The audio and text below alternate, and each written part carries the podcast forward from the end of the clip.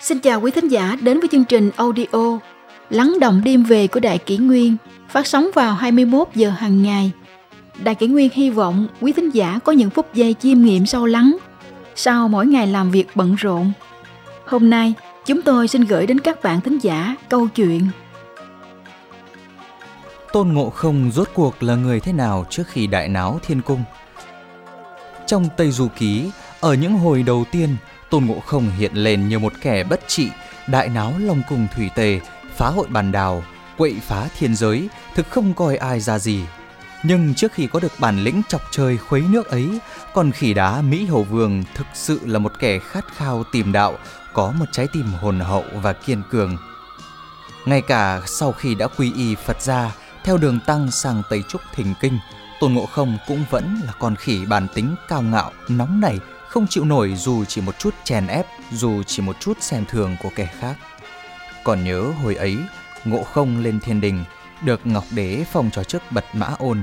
Sau khi biết được chức quan chỉ là chăn ngựa thì y lập tức đùng đùng tức giận bỏ đi.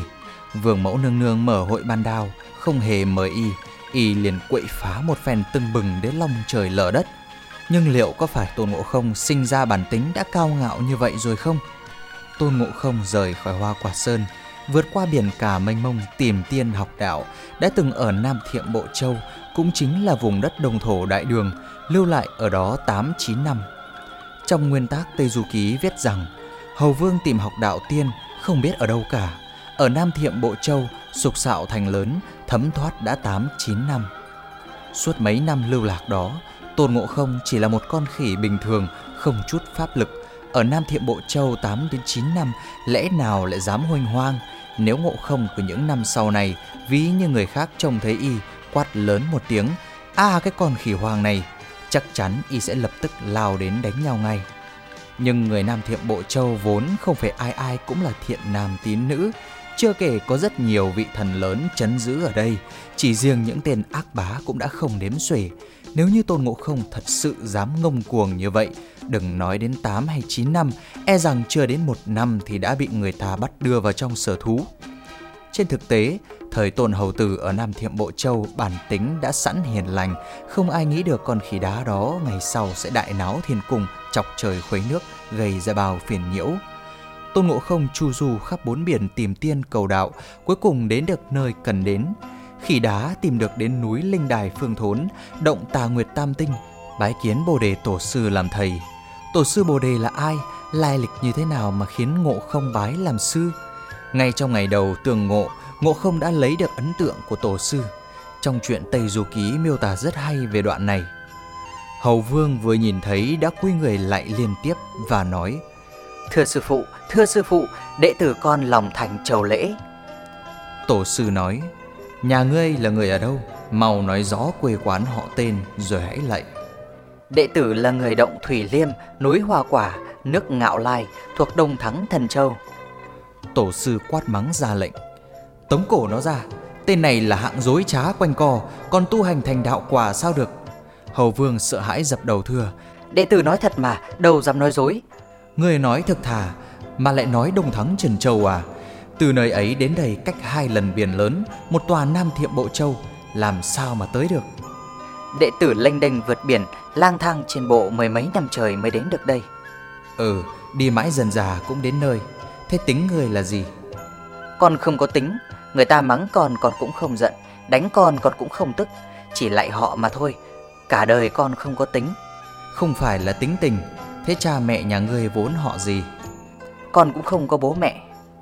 Không có bố mẹ thì đẻ ra ở lỗ nẻ chắc Con tuy không phải đè ra ở lỗ nẻ, nhưng lại từ trong tấm đá sinh ra. Con chỉ nhớ rằng trên núi Hoa Quả có một tảng đá tiên, năm ấy tảng đá vỡ ra và sinh ra con. Tổ sư nghe nói Trong dạ mừng thầm Nói Như thế là trời đất sinh thành ra ngươi Nhà ngươi hãy đứng dậy Đi lại ta xem Đoạn này nói lên nhiều điều Thứ nhất Tổ sư hỏi tên tuổi Ngộ không lại hiểu sai Tưởng nói về tính tình tính cách. Nhưng chính điều đó lại vô tình hé lộ khá nhiều về con người của y.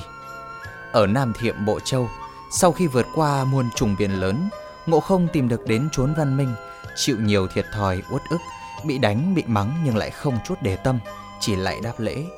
Rõ ràng ngay từ ban đầu, con khỉ đá ấy đã có tâm tính rất tốt, tính khí hiền lành, thực đúng là giữ được cả 10 phần bản tính tiên thiên, thuần thiện ban đầu. Thứ hai, để tìm đến chỗ của tổ sư, Ngộ Không đã phải vượt qua hai lần biển lớn, một tòa Nam Thiệm Bộ Châu. Đường đi xa xôi cách trở đến nỗi chính tổ sư cũng không thể nghĩ rằng hắn có thể đi xa đến vậy cầu tiên học đạo. Ở đây nói lên rằng ngộ tính của loài khỉ đá thực sự rất cao, không tiếc thời gian 8-9 năm công sức, không quản ngại xa xôi mà tìm đạo trường sinh màu nhiệm. Thứ ba, khi tổ sư hỏi đến cha mẹ, Ngộ không nói rằng mình thác sinh ra từ một tảng đá thiêng. Đây chính là căn cơ do trời đất tạo thành vậy.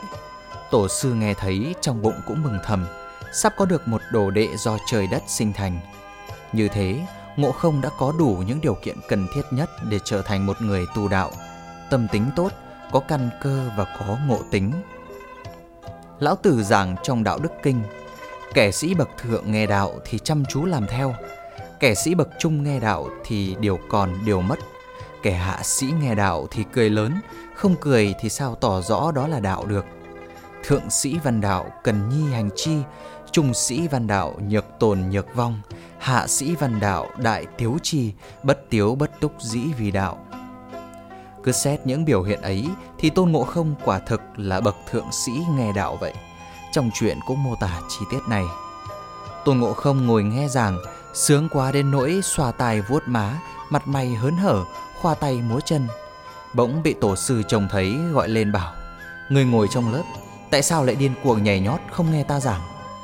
Ngộ Không thừa, con thành tâm nghe giảng, đến những chỗ sư phụ giảng nhiệm màu quá, lòng vui mừng khôn xiết không nhịn được, nên có những điệu bộ như vậy, mong sư phụ tha tội. Có câu sáng nghe đạo, chiều có thể chết được, chiều văn đạo, tịch khả tử, đó chẳng phải là kẻ sĩ bậc thượng là gì. Ở một đoạn khác, Ngộ không tiếp tục chứng minh mình là một đồ đệ có căn cơ, xứng đáng trở thành đệ tử chân truyền. Vốn tổ sư muốn truyền đạo cho ngộ không, nhưng y năm lần bảy lượt cự tuyệt hết các gia phái đạo thuật. Điều đó khiến tổ sư nổi giận.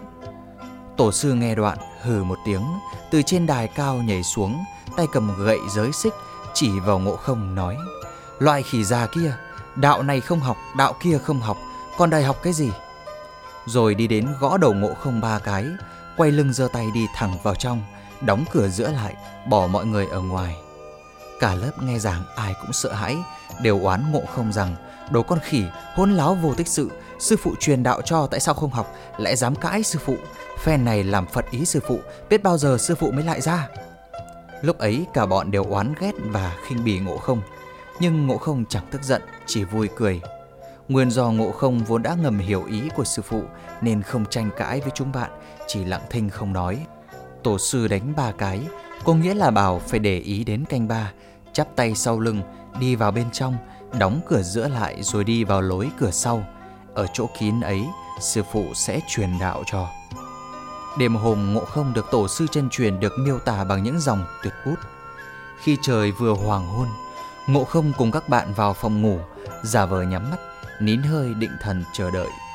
Trong núi lại không có trống canh, không biết giờ giấc, chỉ tự mình điều hòa hơi thở ra vào qua lỗ mũi mà ước tính. Khoảng giờ tí, ngộ không rón rén trở dậy, mặc quần áo, sẽ mở trộm cửa trước, giấu mọi người đi ra ngoài, ngẩng đầu quan sát. Chính là lúc trăng sáng sương trong vắt, tám cõi sạch bụi trần, cây cao chim rừng ngủ, ngọn suối nước rì rầm, đom đóm bay thấp thoáng, cánh nhạn vẽ bầu không. Canh ba giờ đã điểm hỏi đạo ôi thỏa lòng. Thực là cái vui của kẻ đã tìm được chính đạo tu hành vậy. Đến khi thấy ngộ không lẻn vào cửa sau xin truyền đạo chính tổ sư cũng vô cùng bất ngờ. Tổ sư nghĩ thầm thằng oát con này quả là do trời đất sinh thành nếu không làm sao đoán nổi ngầm ý của ta? Đoạn bèn truyền hết khẩu quyết cho ngộ không dạy cách thực hành đạo sống lâu màu nhiệm Tôn Ngộ Không vốn dĩ tinh khí tốt như vậy, có thể nhẫn nhịn tốt như vậy, tại sao về sau lại trở thành một kẻ cao ngạo không sợ trời không sợ đất? Lý do là ở chỗ tinh khí của Ngộ Không là thuận theo tài năng của bản thân mà biến đổi. Trước khi học đạo cầu tiên, Ngộ Không chỉ là một con khỉ đá, hình dung xấu xí, không hiểu phép tắc, khi ấy muốn cao ngạo liệu có được. Còn sau khi đã được tổ sư truyền cho 72 phép biến hóa, Đã là thần thông quảng đại, Có tài năng lại có thừa trí khí, Lẽ nào có chuyện bị đánh mà không đáp trả, Bị mắng mà không mắng trả sao? Cho nên cũng có người nói, Ngộ không tu đạo rồi tính khí lại còn kém hơn lúc chưa tu là vì thế. Có tài mà cậy chi tài, Chữ tài liền với chữ tai một vần Quả đúng như vậy Ngộ không có 72 phép biến hóa, Xuống địa phủ xóa tên sổ sinh tử, Lên thiên cung quấy nhiễu hội bàn đào, Lại còn tự xưng là tề thiên đại thánh, Muốn thay cả Ngọc Hoàng cai quản tam giới. Sự ngông cuồng đúng là đã lên đến đỉnh điểm. Đúng lúc ấy thì Phật tổ Như Lai xuất hiện, Dùng một bàn tay mà thu hàng ngộ không, Ép chặt 500 năm dưới núi ngũ hành, Coi như cấp cho một dịp tu luyện tâm tính lại từ đầu, Uốn nắn lại con người. Người đọc truyện đến hồi này đều tiếc nuối cho con khỉ đá không còn ngày tháng tiêu dao tự tại chọc trời khuấy nước nghiêng sông lật bể nữa. Nhưng đối với riêng ngộ không thì đó lại là một điều may vậy. Đó cũng coi như là cơ hội để y phản bồn quy chân, trở lại con người tu đạo đúng nghĩa, khiêm nhường, khoan dung, hành thiện tích đức.